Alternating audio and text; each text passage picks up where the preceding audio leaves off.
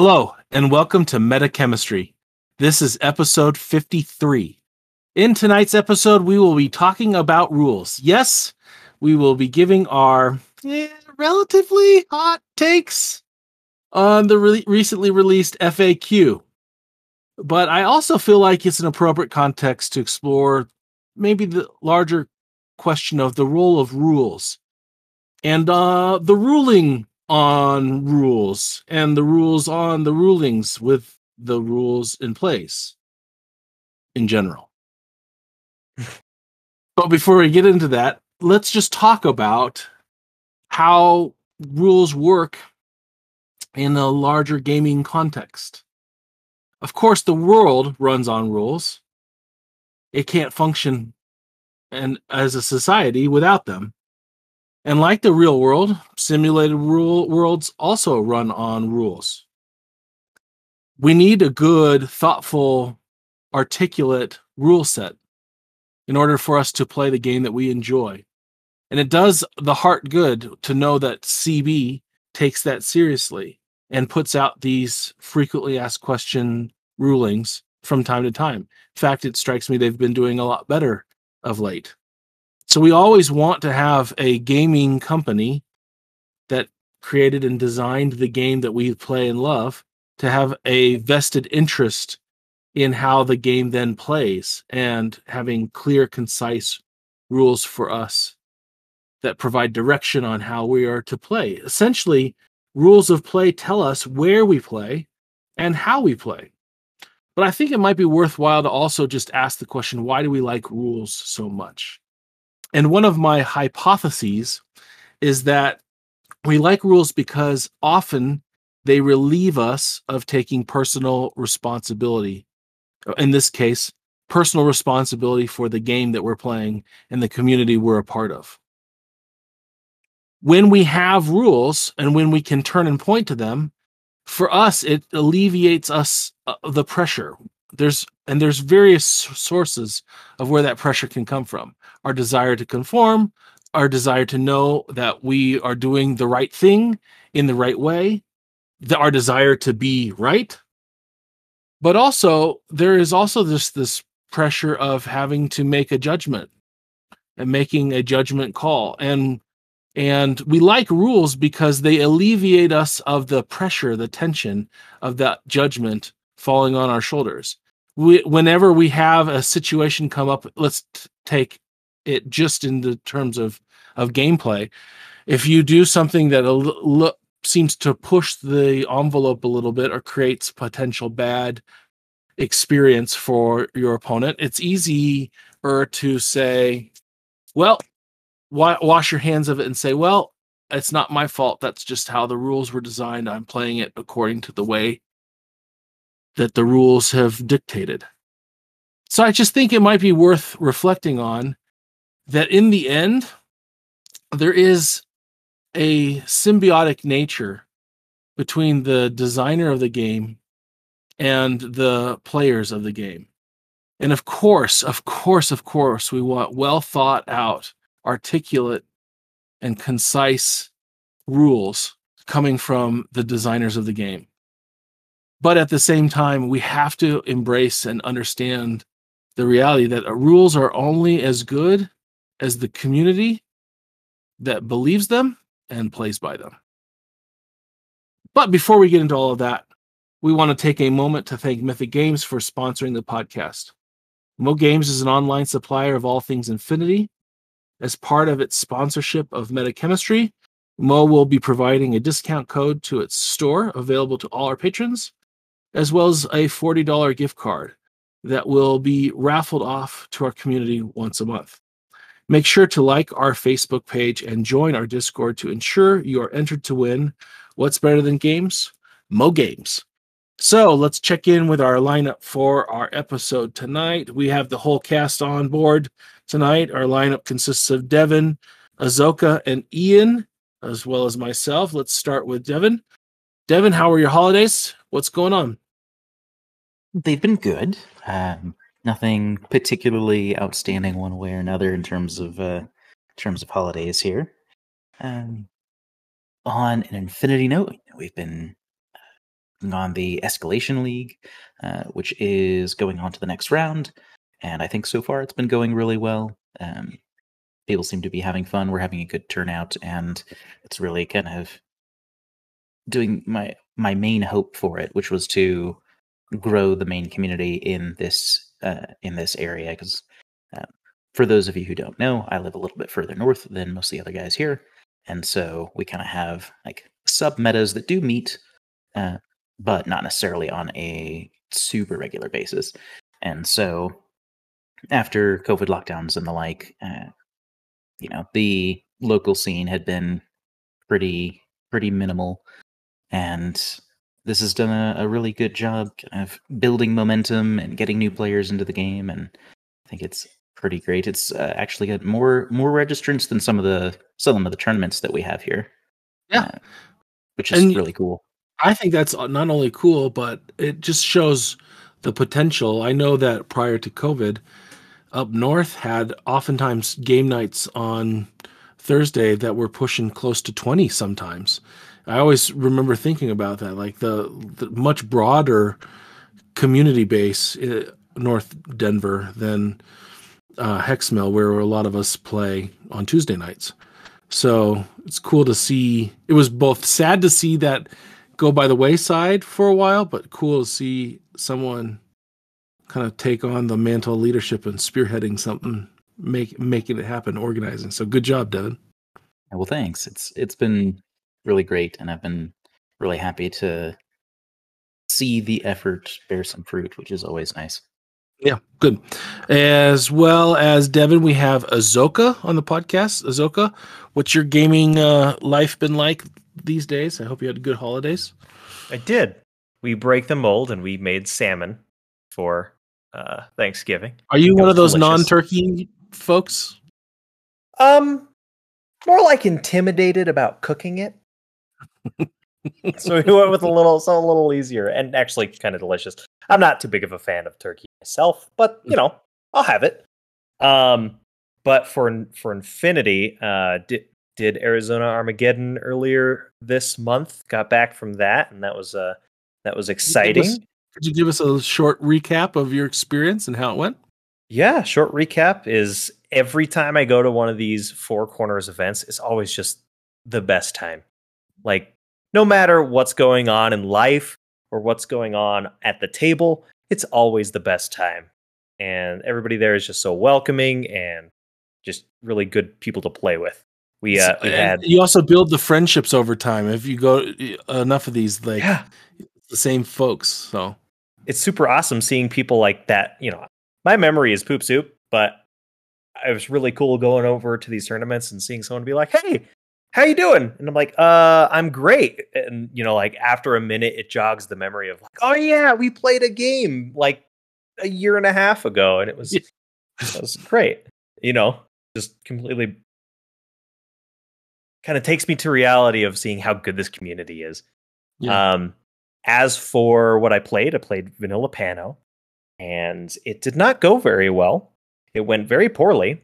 Um, three of us Colorado members uh, went down to Arizona Army, and we took uh, out of thirty-five players, I think it was. We took twenty-seventh, thirtieth, and thirty-second. oh, It was great. oh, Oh that man. kind of pains my side a little bit. A little pain in my side. Oh yeah. Oh yeah. Well, We'll just have to go, you know, Salt Lake Showdown. That's right. Well, uh, I hope to dig into a little bit of that and what you learned from that experience a little bit more in future episodes. But uh, thanks for the update. And then Ian, you're our final uh, check-in. How you doing over there? Uh, everyone can't see this, but Ian normally sports some facial hair. Today he's looking very baby-faced. it was getting annoying and nothing that I was doing to it is making it better, so it just went away. And it'll be back. uh but anyway, yeah, so been doing the league stuff with Devin and testing out the new uh foreign company faction that all you voted on. So it's been fun. I've gotten a couple games in with them so far, and I'm really actually enjoying the uh, the options and the synergies that I'm finding. Uh, to the point that even in my first game against Azoka, I threw again like together this kind of garbage list that I just thought would be fun to play, and I didn't even play it well. And while I did not do the mission well, and I did get tabled, the fact that uh, he had what like was 33 points left on the board. It was absurd, dude. It was it Just was so the insane. amount, like I said, I didn't even play it well, but the amount of just killing I was able to accomplish was absurd, and it was a lot of fun. And then uh, Nothing excites you as much as Carnage.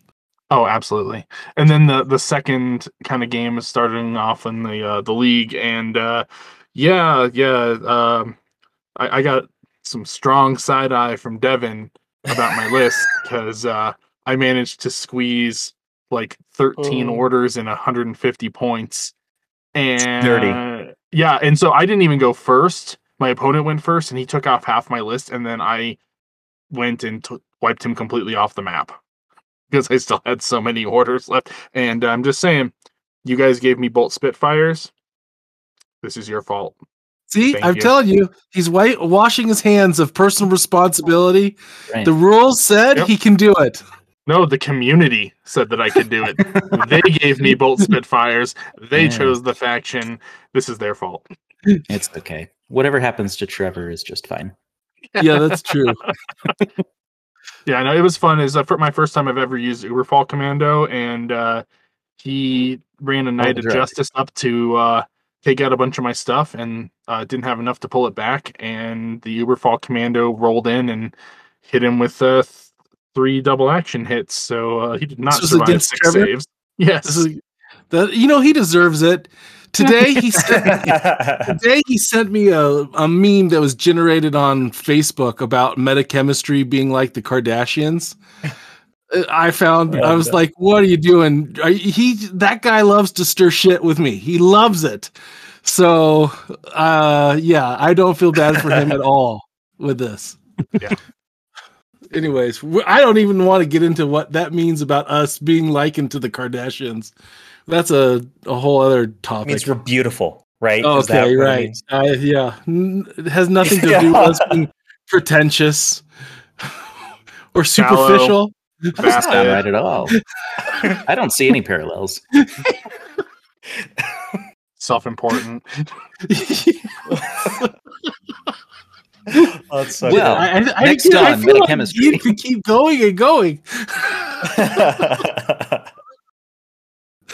All right. Well, I don't have too much to update you guys on with my Infinity stuff. I haven't been able to make it out to game night for the last couple few weeks, but I'm looking forward to it. Um, but I'm kind of in a lull right now. Not not not a bad lull or bad funk, but um, just the life the- lull. Yeah, just life. Like a lot of other things going on. I'm really, I get kind of focused on wanting to do well, and I've been doing, getting pretty focused on lifting lately. So that's been going good at least.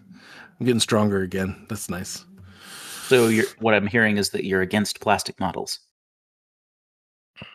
He said they're here. too light. They're too light. Yeah, I guess. Yeah, I, I, I really noticed the difference. You try and pick it up and you throw it across the room instead. That's right. Don't even know your own strength. exactly. All right, guys, let's get this back on track. So let's talk a little bit about an F, a recent FAQ that came out. Listen, I know that there has already been a number of people have put out reviews and their their quick takes on the FAQ. We're never going to be the most timely because we record in advance and it comes out later. Generally, uh, we like to sit with something a little bit um, and allow it to show itself on the the gaming table before we um, have too strong of a take. But it is um, it is a relevant topic um, and conversation happening in our community. It's happening on Discord, and um, just what what's going on with um, these updates. And so I thought we'd start there what do you guys think about what you see Corvus Belli is doing with these? It's always I don't know about you, but it's always a little bit thrilling to get a new FAQ because I I think you kind of just go, okay, how's the game going to change, or how is this going to affect things, or what are the new like? There's a bit of a thrill to that. Would you guys agree? Absolutely. Mm-hmm. Yeah, it's you Yep. know the micro form of a new edition, right? Like it's some some FAQs are bigger than others, of course, but it's you know like just a little bit of that feeling of a new edition, just a tiny moat. I think we all like like that patch day. the process of discovery of learning something new, learning new iteration, a new approach. Um, I think we would be in the in the camp that generally is is pretty positive towards what Corvus Belli does, but even then, I think we've expressed we'd like to see a little bit more clarity um, at, from time to time, or certainly some novelty. Especially, we've talked a lot about like in terms of design, maybe not rules, but um, missions. We'd love to see more missions and be, see Corvus Belli be a little bit more active in that regard. So, yeah, what were your first takes on this latest iteration of the FAQ? Did it rise to your hopes or did it let you down? Azoka? I first saw the motorcycle th- change and I was like, sick. We got to go back to fun. yeah, so all the dreams were met. All the dreams. That's it. That's all I wanted. I didn't. I didn't 13 want lives. season thirteen lives. Not only in my heart anymore. Yeah. How about you, Ian? What did you think? very positive. Uh, the things that were addressed and they were changed are uniformly of a positive nature and will improve playability of certain models and skills, and that we'll go into, as well as uh, clarifying certain things as far as like order of operations and different things like that. And I just think that overall, uh, you know, this is one of the better FAQs that they've come out with and uh, the addition of um, uncertain changes of a kind of a designer's note to Yeah. share with us the thought process behind the intent of the change and how it should be applied because sometimes that gets uh, kind of left up in the air and and people are trying to figure out like what still what does it say and i think that that design note in you know not just this system but in any system really helps the to guide the mindset of the players reading the rules towards the intent of the developer. Yes, that was the thing that probably stuck out the most to me. And what that did for me is it telegraphed two things. The first is maybe a greater degree of ownership on the design team for the FAQ. It where it felt to me like maybe in the past if they got to it because they were too busy or whatever they might update some things and you would feel ah does this feel this feels sometimes a little slipshod or incomplete or they didn't think this through. The just the the addition of like that designer note tells me there's like a, a greater degree of engagement and not just shuffling around of some words or new new colored le- letters. It's no here's how we're thinking about the game and we're and we're telegraphing that to you uh, what our intention is so it's not leaving it up to uh, the community to r- read into the intention of the rules i love i really love that and that was new Yeah. the and then I think that the second thing that that st- stood out to me is that just that intent part. It's like uh, there's always a text, but then there's also then the interpretation of a text. Like you can do some exegesis of what the text says, and then you ask the question, okay, the what, but what does that mean? And ascribing meaning, it really helps to understand the meaning of language and the meaning of words when you have the the owner the the speaker the writer there to say this is what i mean by this you know and so l- listen we get into sometimes we're reading these rules with such a high level of minutia it certainly does help to have the author of the text say here's what i meant you know so that's a, a good head nod does i think How about you, Devin? Yeah, generally speaking, uh, I think that the vast majority of the FAQ uh, makes positive changes and clarifications. I'm glad that there were clarifications, even if they were on things I didn't necessarily feel like were unclear, but it never hurts to be more clear. And to make sure, you know, the more clear things are, the more people are likely to be playing the same game. So that's all good. Uh, there and you also never know like how many metas they're hearing from. There there could be like right other metas out there that are like doing something completely different than how we play locally. Well, yeah. in addition, you have the the language factor of a oh, company yeah. from Spain mm-hmm. is then translating their rules into English, and then from there, you know, it's oftentimes up to an individual area to have somebody to translate that into whatever the local language is, because generally these rules and FAQs are only published in Spanish and English. So there's already a bit of a language barrier in a wide ranging international scene. Yeah, and it is certainly relevant. It's also so hard to get across intent when there's a language barrier too, because like mm. they could write something and then it could get translated well, but not perfectly, and then sure. their intent couldn't get processed through there. So it happens. Well, I mean, there's sure. been instances in the past where there was a rule in Spanish and a rule in English that didn't operate the exact same way because of a minute difference in the understanding of certain words between the languages. Wow. And yeah. then they've been a uh, change and adapted when that's come to light so that to bring those both in line. But yeah, I, I think that many of the changes facilitate, in my mind, more fun for the game, uh, which you know we'll kind of go over some of uh, some of what those are. Um, but yeah, generally speaking, I looked at the FAQ and I got fairly excited about it. Like it was actually some cool changes that seem like they'll just make the game a little bit more fun or a little bit more interesting, alongside the the clarifications and the like. Inevitably, you know, like had been mentioned, sometimes there'll be holes where, like, oh, okay, so you said this does this now, or clarified this, or this changed to whatever ruling.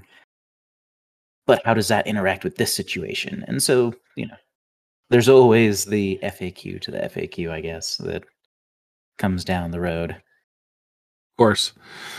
Well, let's dig into it then. So let's just highlight a few. We're not going to be exhaustive in this, but maybe the most striking or prominent or impactful of the new clarifications we've gotten. Let's start with movement. Ian, you want to tackle this one? Yeah, so uh, they've done a change with how uh, jump and climbing movement is measured. And overall, this is a very positive change. It makes models uh, with super jump in particular more useful because in from N3 to N4, super jump in particular changed from you know you because they re- they removed the fall mechanic. So now you have to have you know the distance you have to be able to go up and then down the distance of in, you know within your movement value to use super jump. Uh, versus before in N3 you could jump you know a dog warrior could jump six inches straight up spray the top of a building with his chain rifles and come down and be fine. And now he can jump three inches straight up and you know not quite get there to do the same thing but this has devalued the utility of super jump in the game, especially on uh, 4 4 movement models. Uh, 6 2, 6 4 movement models still are decent because they have enough to kind of get up on top of buildings and, and go for things. Uh, but in order to kind of counteract that drop in people taking them that lesser utility. Uh, and this also applies to, to climb movement as well. Um, which climbing plus is a separate a separate thing. This is and it will apply there, but mostly just normal climb. In that now you're allowed to measure from anywhere, like you know, on your silhouette when you're doing this climb or jump to get on top of buildings, so you can you know, essentially add the height of your silhouette to your movement. And so then can, if there's you can move so just so I'm understanding, you can mm-hmm. you can begin the movement the the measurement of the movement from any point on the silhouette. So not at the base like it used to be. Yeah, so you could move, go from the top, you know, and get an extra inch and a half, you know, two, two and a half inches, depending on the height of your silhouette, to your movement. The way I kind of envision this is, you know, especially with like the climb or the the jump, it's you know, you kind of the guy does the hand plant and you know does the the flip over the top. Yeah, parkour. Um, a little bit, and it, it's very cinematic, which is keeping with the rule theme of the rules of this game.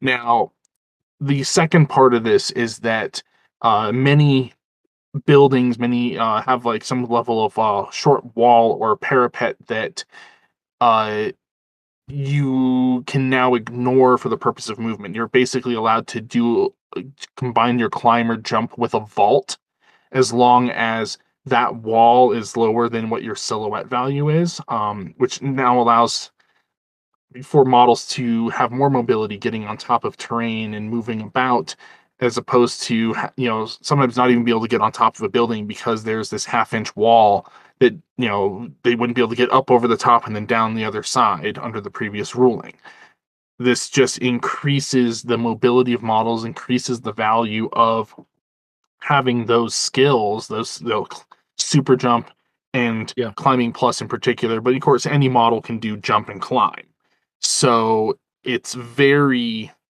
very positive in terms of that and allowing more mobility on the table which that's one of the kind of the hallmarks of infinity is the mobility of models you know finding those odd angles of attack to overcome your opponent's defenses Yeah, that's exactly why I love this change personally. Is that anything that generates more movement, I think, is a generally a, a plus. So what do you guys think, Devin, uh, Azoka?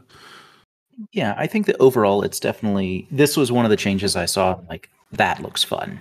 I'm excited to see super jump get more value. Uh, climb being a little bit easier to use, Vaulting Uh, but most- parapets, that's awesome.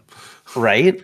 Very Like, cool. Yeah, it's it's evocative. It's easier to use. It is more valuable to use. Uh, so the overall, I feel like it's a big win, uh, just rules wise. And this is one of those that had a developer note um, where basically they walk through, hey, the intent of this is to uh, boost the value of uh, maneuvering skills, which is great.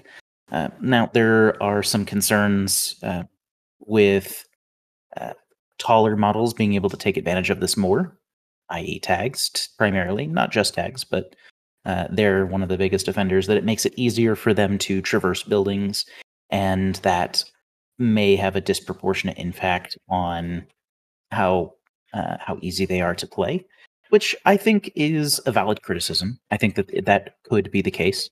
I don't know if it's going to be a significant change, but I could see that possibility anyway. Uh, I think in a lot of games it's going to solve or it's going to take maybe one extra order than it or take one fewer order than it would have otherwise to accomplish something, which doesn't sound very significant, but maybe it'll be more than I think. What do you think, Well, Azoka? Do you what do you think of the tag uh, issue? Well, they were going to do it anyways. I mean, in my experiences of with someone who can play with a tag that can vault properly, the tag's just everywhere. Yeah. Wh- who of us have not had a tag spring up on top of a building and just push push you in? I mean, I, I like uh, one of our local players, Nick. it- he does, Does it it to me his all avatar the all the time. time, and I think I think it's great because I'm like that. In my opinion, is how this this thematic model should be maneuvering throughout this, you know, like cityscape. That's Why it's not a tank. Yeah, that's why it's not a tank. It's like a Um, person who can do cool shit like that. Yeah, exactly. yeah, exactly. I'm a bit of a problem child because I think I've always been playing that you can vault parapets on climbing plus and super jump. Yeah. Um, but I'm glad that it's now a clarification. Yeah, exactly. and i'm also going to say that like the amount of tags that have climbing plus or super jump is pretty limited so like are they a little more mobile sure It- this allows the rest of the tags kind of a chance to compete in this area but if they don't have climbing plus and super jump, it's still a full order climber jump to get up there. They're just get, getting up there a little faster. Yeah. Here's another. Maybe it- here's a, another thing that I'd like to offer is, again, it all depends, right, on the tables you're playing on and and whatnot. But the size of those um, bases of tags, it that is going to be a, a challenge in and of itself. Maneuvering that around, you, you're still going to have to land or f- fit your base wherever you're trying to get to. Like you have to have enough space to put that base down. So I like I think that that might be something that people aren't maybe factoring in who are nervous about. Listen, they might be right. Like the, I'm not that nervous about this one. But yeah. I just I love think- tags. I think more people should play with them, and if anything that makes that easier, I'm all for. We're all for it. Yeah. Maybe we're gonna see something like uh maybe more people laying missile bots on the roof or something like that. Just a casual missile bot only looking at the high points. And you know, alternatively, talking about you know the models with super jump, how many people play a seraph? I I don't. I don't. It's a cool tag, and nobody It's- plays it. Yeah, and if this tips the scale of it being like playable now, I'm about like that's cool, great. Well, and especially since they already altered the Auxbot to also have super jump, because that was a big complaint prior, is that the Auxbot couldn't keep up with it if it super jumped. Well, Yeah. I just it's where it needs to be, and it's awesome because it's a great tag, and I want to see it played more. Same. Cool. Well, uh, we I'm sure that there's going to be more that we can tease out regarding movement, but um, my instinct early on is this was a, a good change. Let's get into another complicated one, hacking area. Devin, you want to tackle the complicated one? Yeah, so it's a fair amount of text.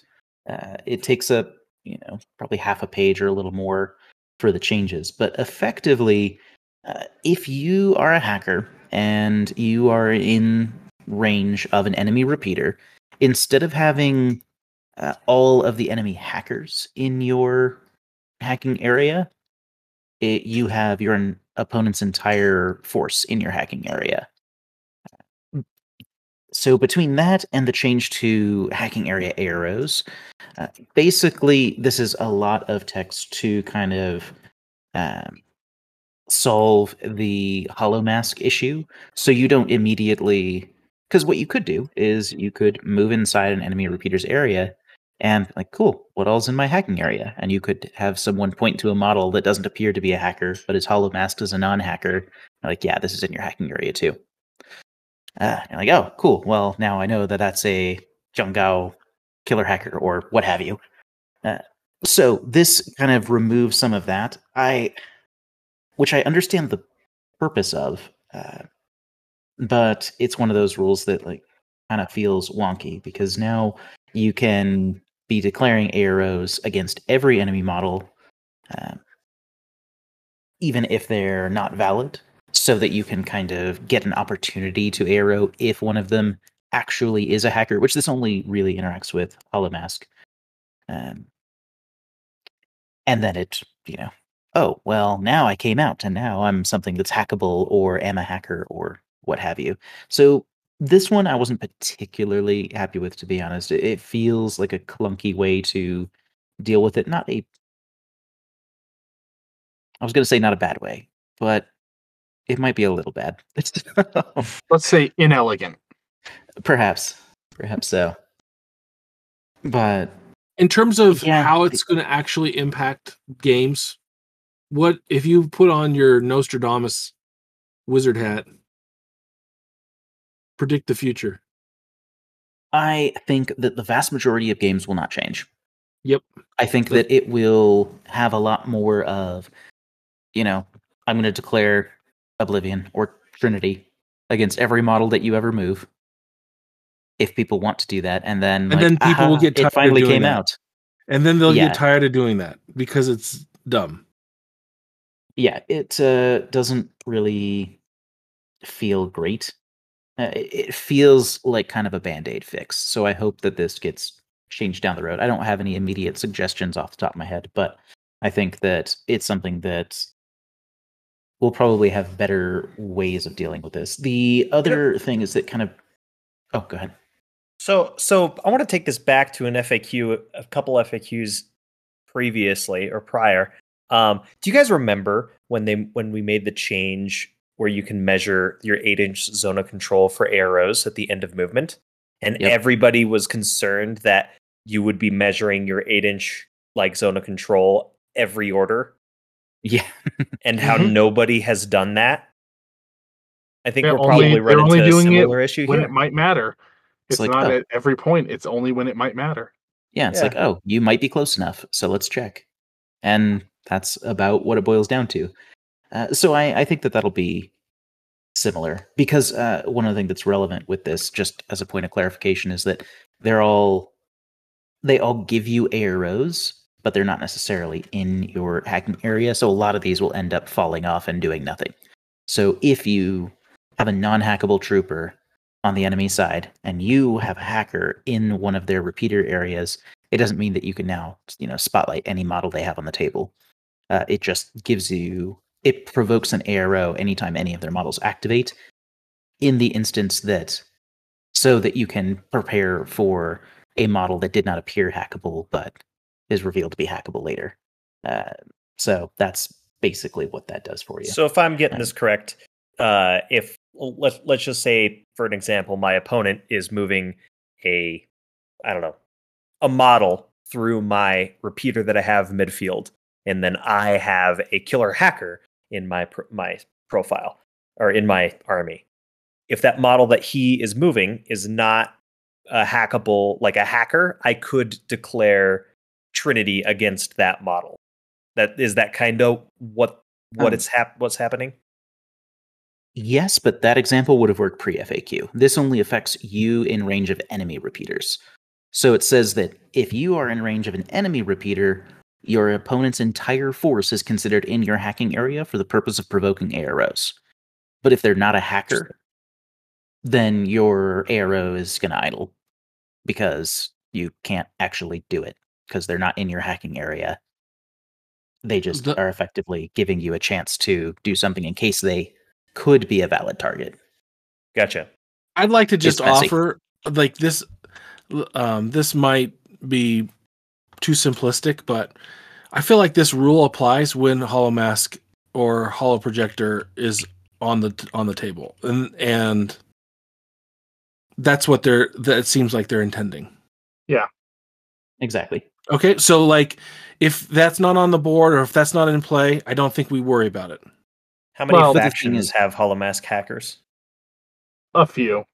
Yeah, it's not a ton, but a handful. But also, part of the problem is you're not going to know if your opponent inherently has Holomask on the field or not, because it's private information. Like it's intended to be obfuscating. But yeah, so this does introduce one other kind of complication where if something is acting in your hacking area and you don't otherwise have an ARO to it, then you must declare a hacking program or reset.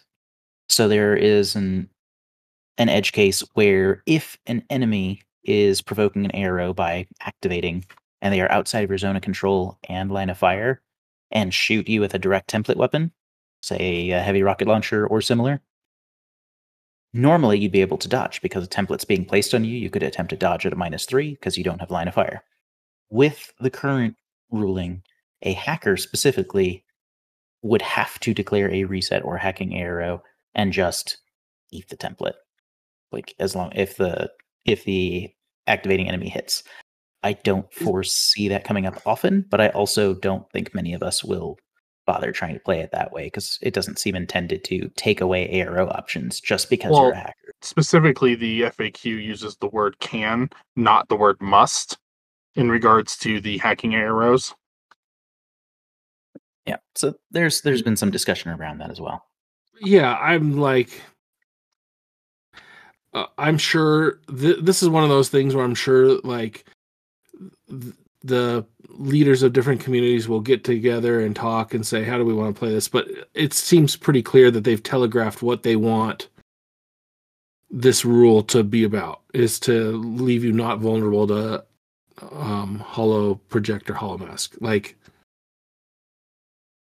yeah yeah specifically holomask and being able to hide your hackable state So Yeah, and so that doesn't come back and bite you without any because you'd have to declare some sort of ARO, but then you'd lose it, or you know you wouldn't be declaring at all because you know it wasn't hackable and you had no way of knowing at the time and all that jazz. But yeah, okay. Well, I, I feel like let's keep the the train moving and let's talk about a couple different other ones. Uh, Azoka, let's double up. Can you talk about enhanced reaction and motorcycles?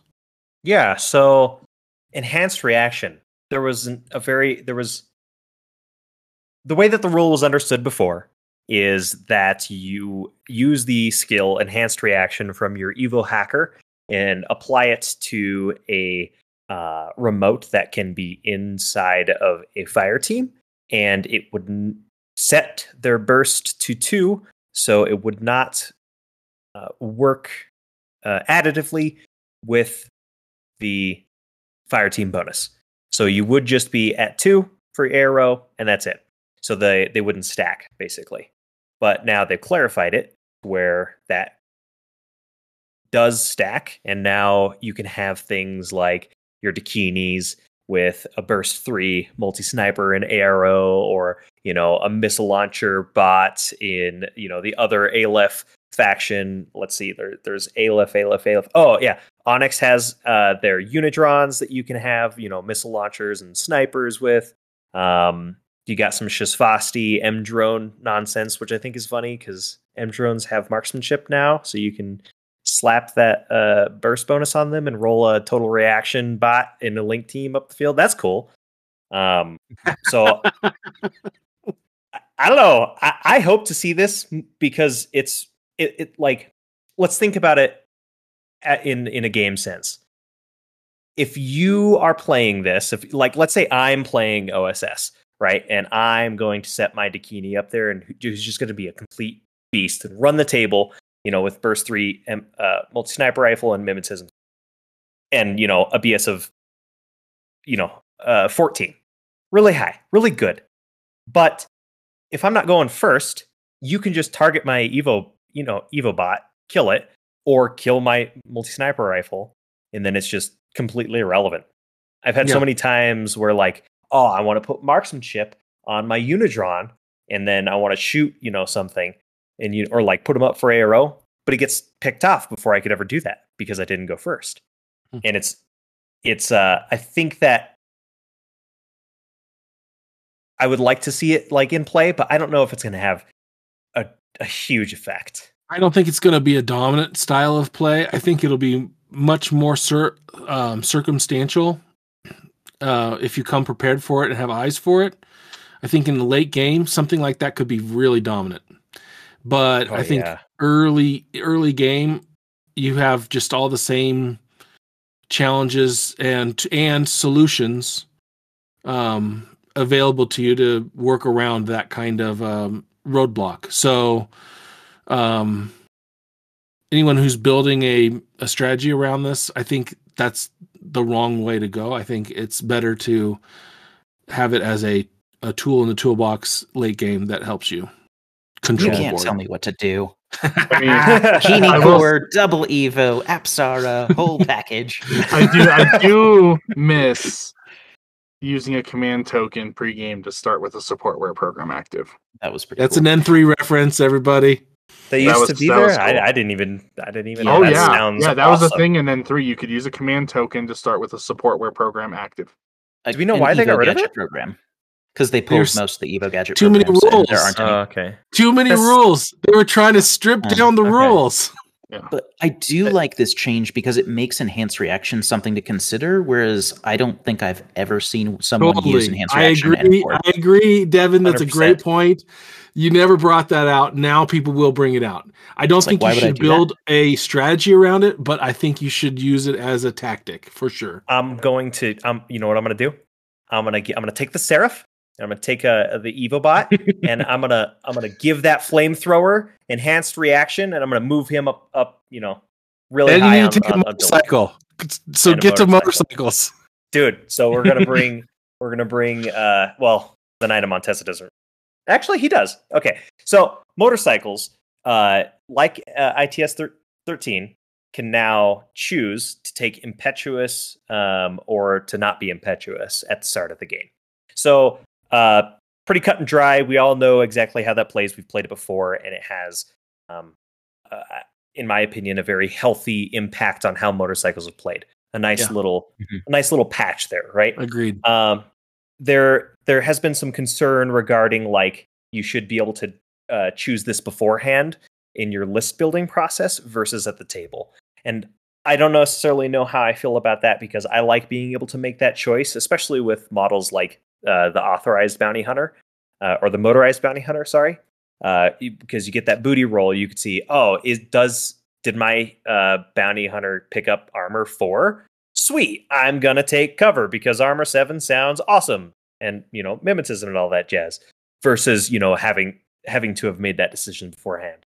Um, so but with it as it is, you have to make that uh, at the time. I think, um, I think we're going to be seeing it quite a bit more because uh, when I when we were playing in ITS uh, 13, maybe you guys can reflect this as as uh, as I see it, but the I thought that that free bounty hunter that you got was ridiculously good.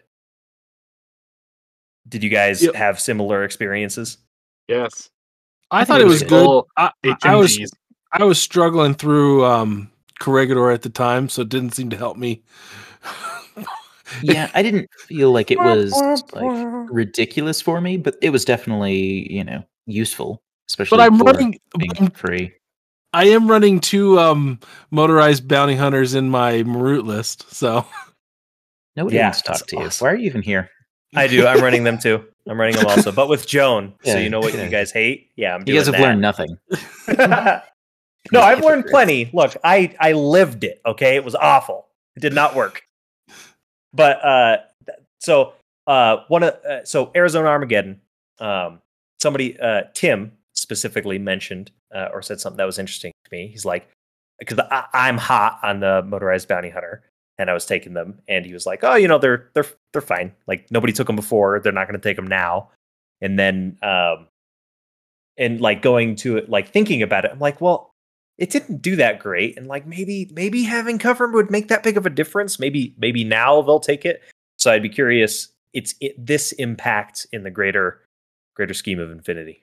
well, Yeah, I I, see they're myself using bikes more often. yeah, they're they're really good. I definitely use them a lot right now, and they do really well for me. Mhm. Um, I've, I've always used bikes. yeah, we know Ariadne. Whatever, hipster. uh, Fourteen, you know, that's cool. A couple more rules that we need to crank out here. Skill declarations. Anyone want to take this? Yeah, so this was a pretty cool one. Like I I've been on record of kind of hoping that Infinity moves from uh reversible declarations to just moves and skill or entire order and the like. Uh, but this was a pretty good compromise. Uh, so basically now when you declare a skill, you it has to be valid from either where you are or somewhere you've been during that order. So you can't do the, you know, ARO baiting around a corner of a building like, oh, uh, I'm here with my Auxbot flamethrower peripheral and there's an enemy around the corner. I'm going to declare shoot while I can't see you. What are your AROs? And so they kind of fixed that before where it was like, okay, well, now you can speculatively or, you know, preemptively declare like, oh, well, if you come around, I will shoot the auxilia, the controller, or something. And then what the active player would do is just move the Auxbot around and BS attack flamethrower you and you would die. Probably. Um, or vice versa if you pick the other. Uh, so what this does is now you you can't declare BS attack unless you're in a position or have been in a position during the order where you can actually see the enemy that you're trying to shoot at. Uh, and true of other skills too. This doesn't just apply to BS attack, but basically you need to have met the requirements sometime up to the point when you declare it instead of any time during that order before or after. It's only if you've met it before declaring, uh, which I think is a great change. And this is another designer's note where the idea was hey, we want to limit some of these complications, but we don't want to too stringently apply the order sequence in terms of how you declare. So that way you could declare shoot as long as you could see them at the start of your order and then move afterward uh, and things like that. So that opportunity is still there. So I think it's a good compromise. But I was really happy to see this because it just feels really awkward and kind of gamey uh, to have like, oh, well, I'm going to declare this and then I'll go around the corner and do it to try and cheat you out of an ARO or what have you.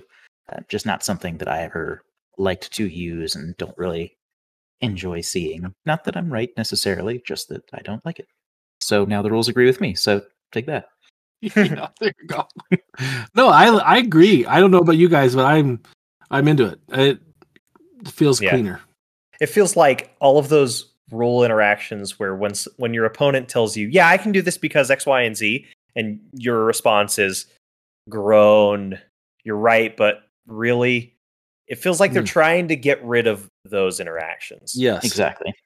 Like the shooting through smoke, but I move a peripheral or another fire team member out, so you have to ARO to that, and but I'll shoot you because I have MSV with the Hessian and stuff like that. Like those sorts of things have, have kind of gone away, which I think is great. Okay, and uh, and then we also have order of operations on states. Ian, you want this one? Yeah, so this one's pretty interesting. Uh, there's been some question in the past because uh, states are always applied in resolution, uh, but there's been question if you know the to the order operation of how those estates are applied in what order when there's both a positive and negative state being applied at the same time. Uh, like for instance, um, the the specific example it uses is like if an engineer is canceling a trooper's immobilized state at the same time that they're getting hit with like a riot stopper ARO.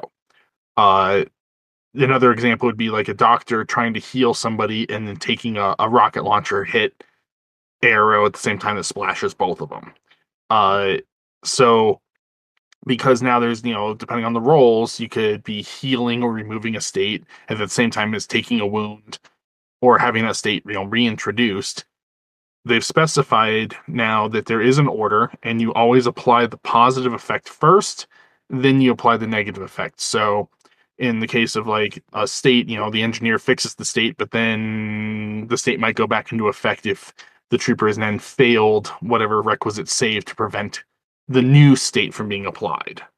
Uh you know if the doctor heals the guy he gets his wound back and then the rocket launcher he fails his save and he takes the wound again. He stays on basically just stays unconscious at that point. point and it's important because you know a lot of times it was a question of like well if he gets hit and he fails this and he he's immobilized already and he's now immobilized again it's basically the same thing. And then the engineer would just clear everything. And there's eh, you know no no measurable effect from the the ARO then at that point. So this clarifies that it gives kind of equal weight and precedence to uh the the active and the reactive dice rolls here in a way that I think makes sense and it allows both of them to actually have an effect based on, you know, if you hit, if you save, you know, just different different things like that. It makes everything kind of fall into line how it kind of feels naturally as opposed to one override, you know, writing the other and making it ba- have in effect no chance of having an effect. Yeah. Yep. Again, it just kind of cleans it up a bit. Mhm. Um, and that's basically what I mean by what I like that I'm seeing with Corvus Belli is they're telegraphing. Here's how we want you guys to play the game.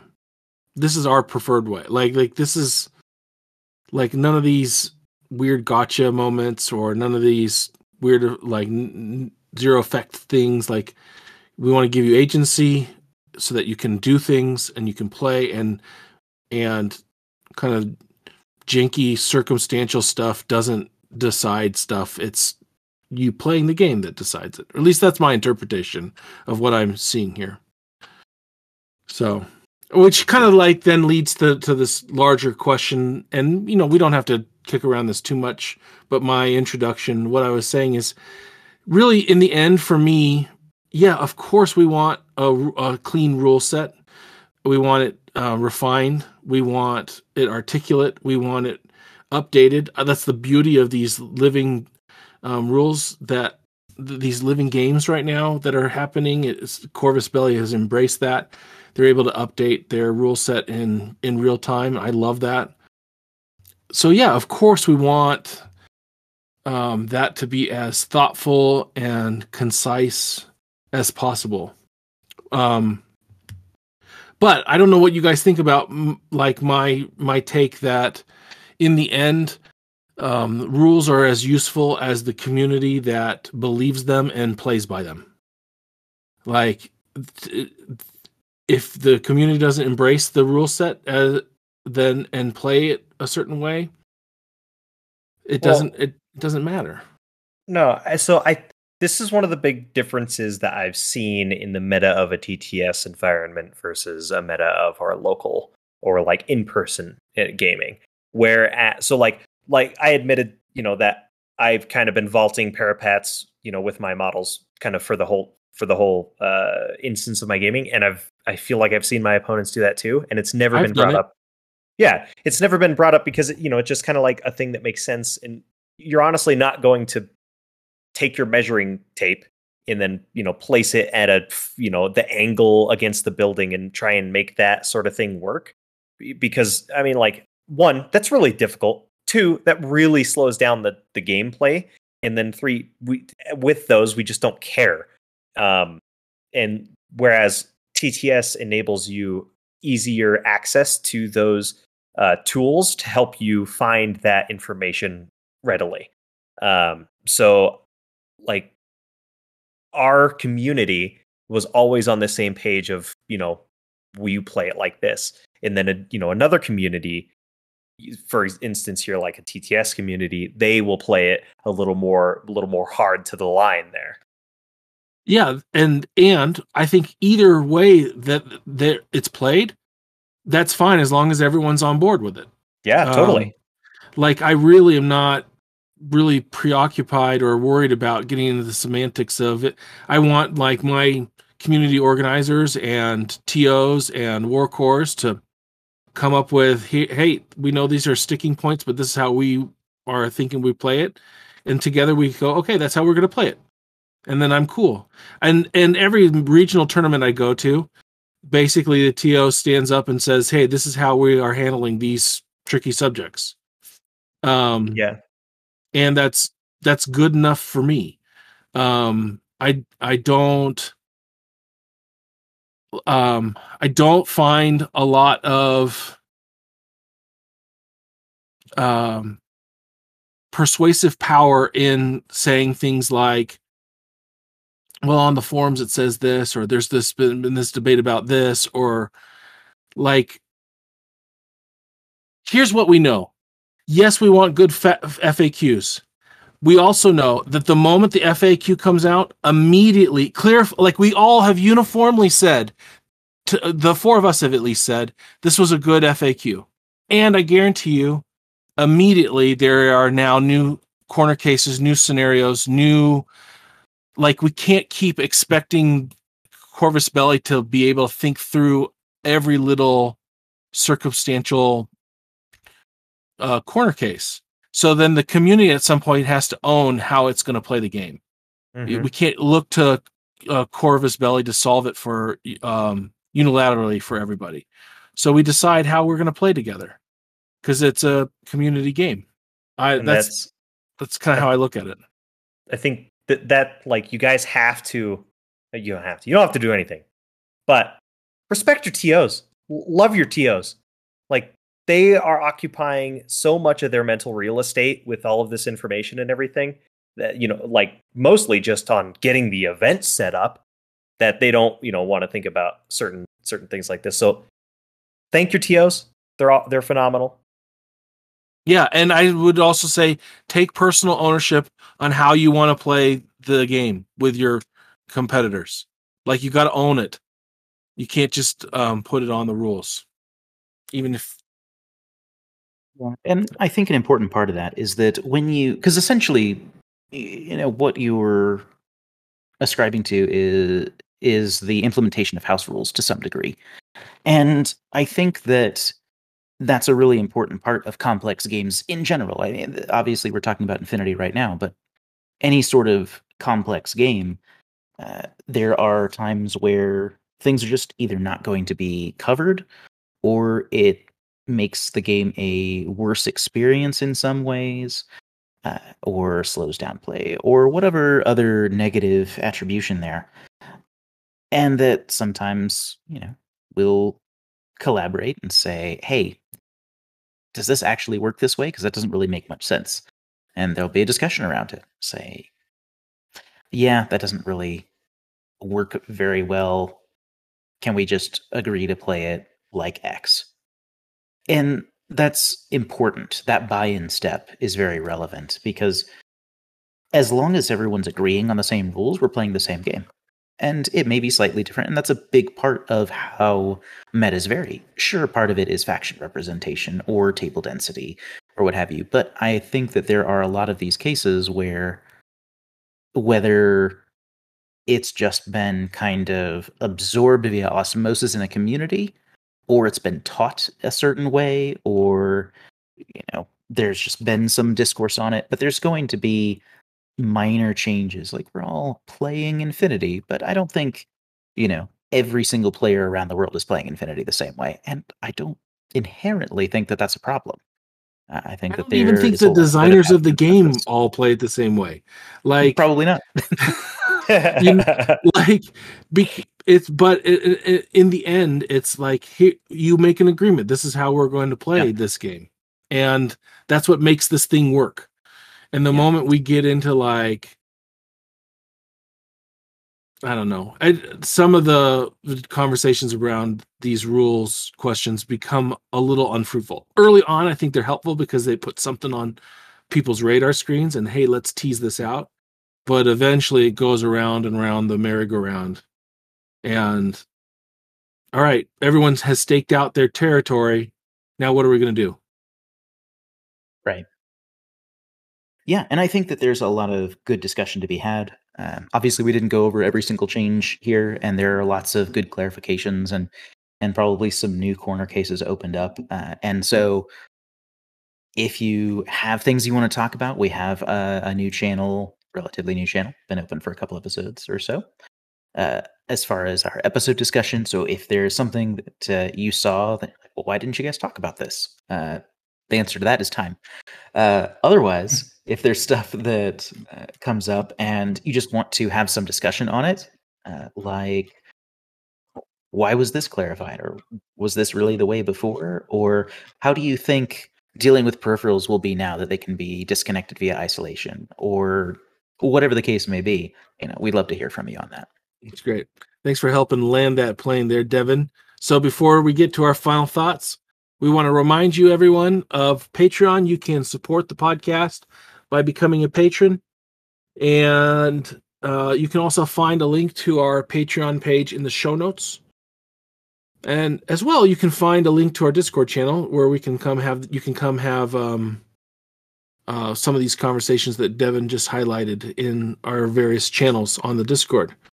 It, it really is a, a supportive community and we do like to um, encourage one another in this game and hobby that we all know and love so with that said uh, devin azoka ian what are your final thoughts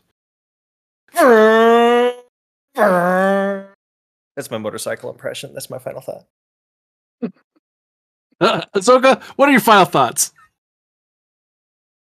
This is going to breathe a lot of, you know, hopefully a little bit of new life into the game that uh, may bring to light some things that I've never seen. yeah cool how about you ian you have any I think that you know said earlier that this is a overall very positive FAQ, positive changes for the game.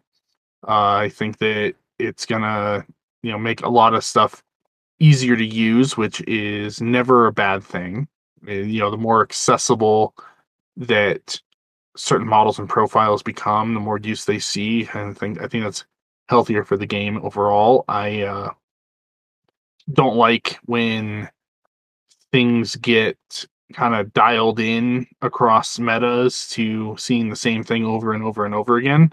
Uh, this game has such a wealth of options in it that you know any opportunity to kind of take something off meta and make it successful and catch people, you know, off guard coming at them sideways with something they're not expecting is just, you know, the the height of what I love about this game. And making a lot of these models, you know, the clarifications on how they're used, and more accessibility in their use on the table. I think that's just going to be very positive for the game in widening the perceived options of the player base and opening up that that list design space to more options. I Cool. think it's just really cool. Yeah. How about you, Devin? Any final thoughts? Yeah, I think largely that I'm I'm glad to see a new FAQ. I'm glad to see that things are being cleared up, that intentions are being a little bit more transparent from Corvus Belli, and that you know th- this is just a it's a good opportunity to see that the investment in the game that they have, and you know I I love knowing that they're they're there trying to work on things and make Infinity a smoother experience and to you know, cut out things that are detractors or less fun and try and add elements that are more fun because ultimately that's what we're all doing here is we're here playing a game. You know we of course you know talk about this from a competitive standpoint and we like to we like to improve we like to test our skill sets uh, and then improve some more and you know sharpen each other's skills as we go along but ultimately it should be an enjoyable experience and i think that that is kind of the goal of documents like this is to facilitate a more fun experience because if it's not fun then why is it something we want to compete with if we don't enjoy it Yeah, for sure. If I guess for me, my final thoughts would relate to hey, listen, we all love uh, Infinity because it's a chunky game. It's got a lot going on to it, but I think we also recognize that N4 was roundly aff- affirmed for its advancement of cleaning up the the rules that had accrued over a couple iterations of the game, especially N3. And that streamlining and that simplifying was done relatively elegantly and has made for a better game. And I think I see Corvus Belli trying to walk that line again of how do we keep it um, simplified in these these kinds of interactions uh, that help create the best and most the gives gives the most agency to players to play the game. And that's a hard line to walk when immediately everyone has like all these corner cases that they want rulings on. Because then that's how th- you accrue more and more rules bloat. So i i appreciate that what i see here is they're signaling intent um not unlike how we play the game with um our opponents. Like we're in sh- we're showing how we want this game to operate. And they're trying to keep it sim- simplified. And so I would just really encourage our broader community, um, whoever's listening, to whatever the weight you put on what I'm about to say. Okay, I would just encourage you to, rather than us immediately knee jerking and going back demanding more rulings from Corvus Belli on this latest FAQ. How about we just sit with this for a while and like own and play the game as they're signaling they want us to play it in our community and and see what where we can take that for a while. So on that note, on behalf of Metachemistry, this has been Andrew. Azoka? devin And Ian, and that's the meta.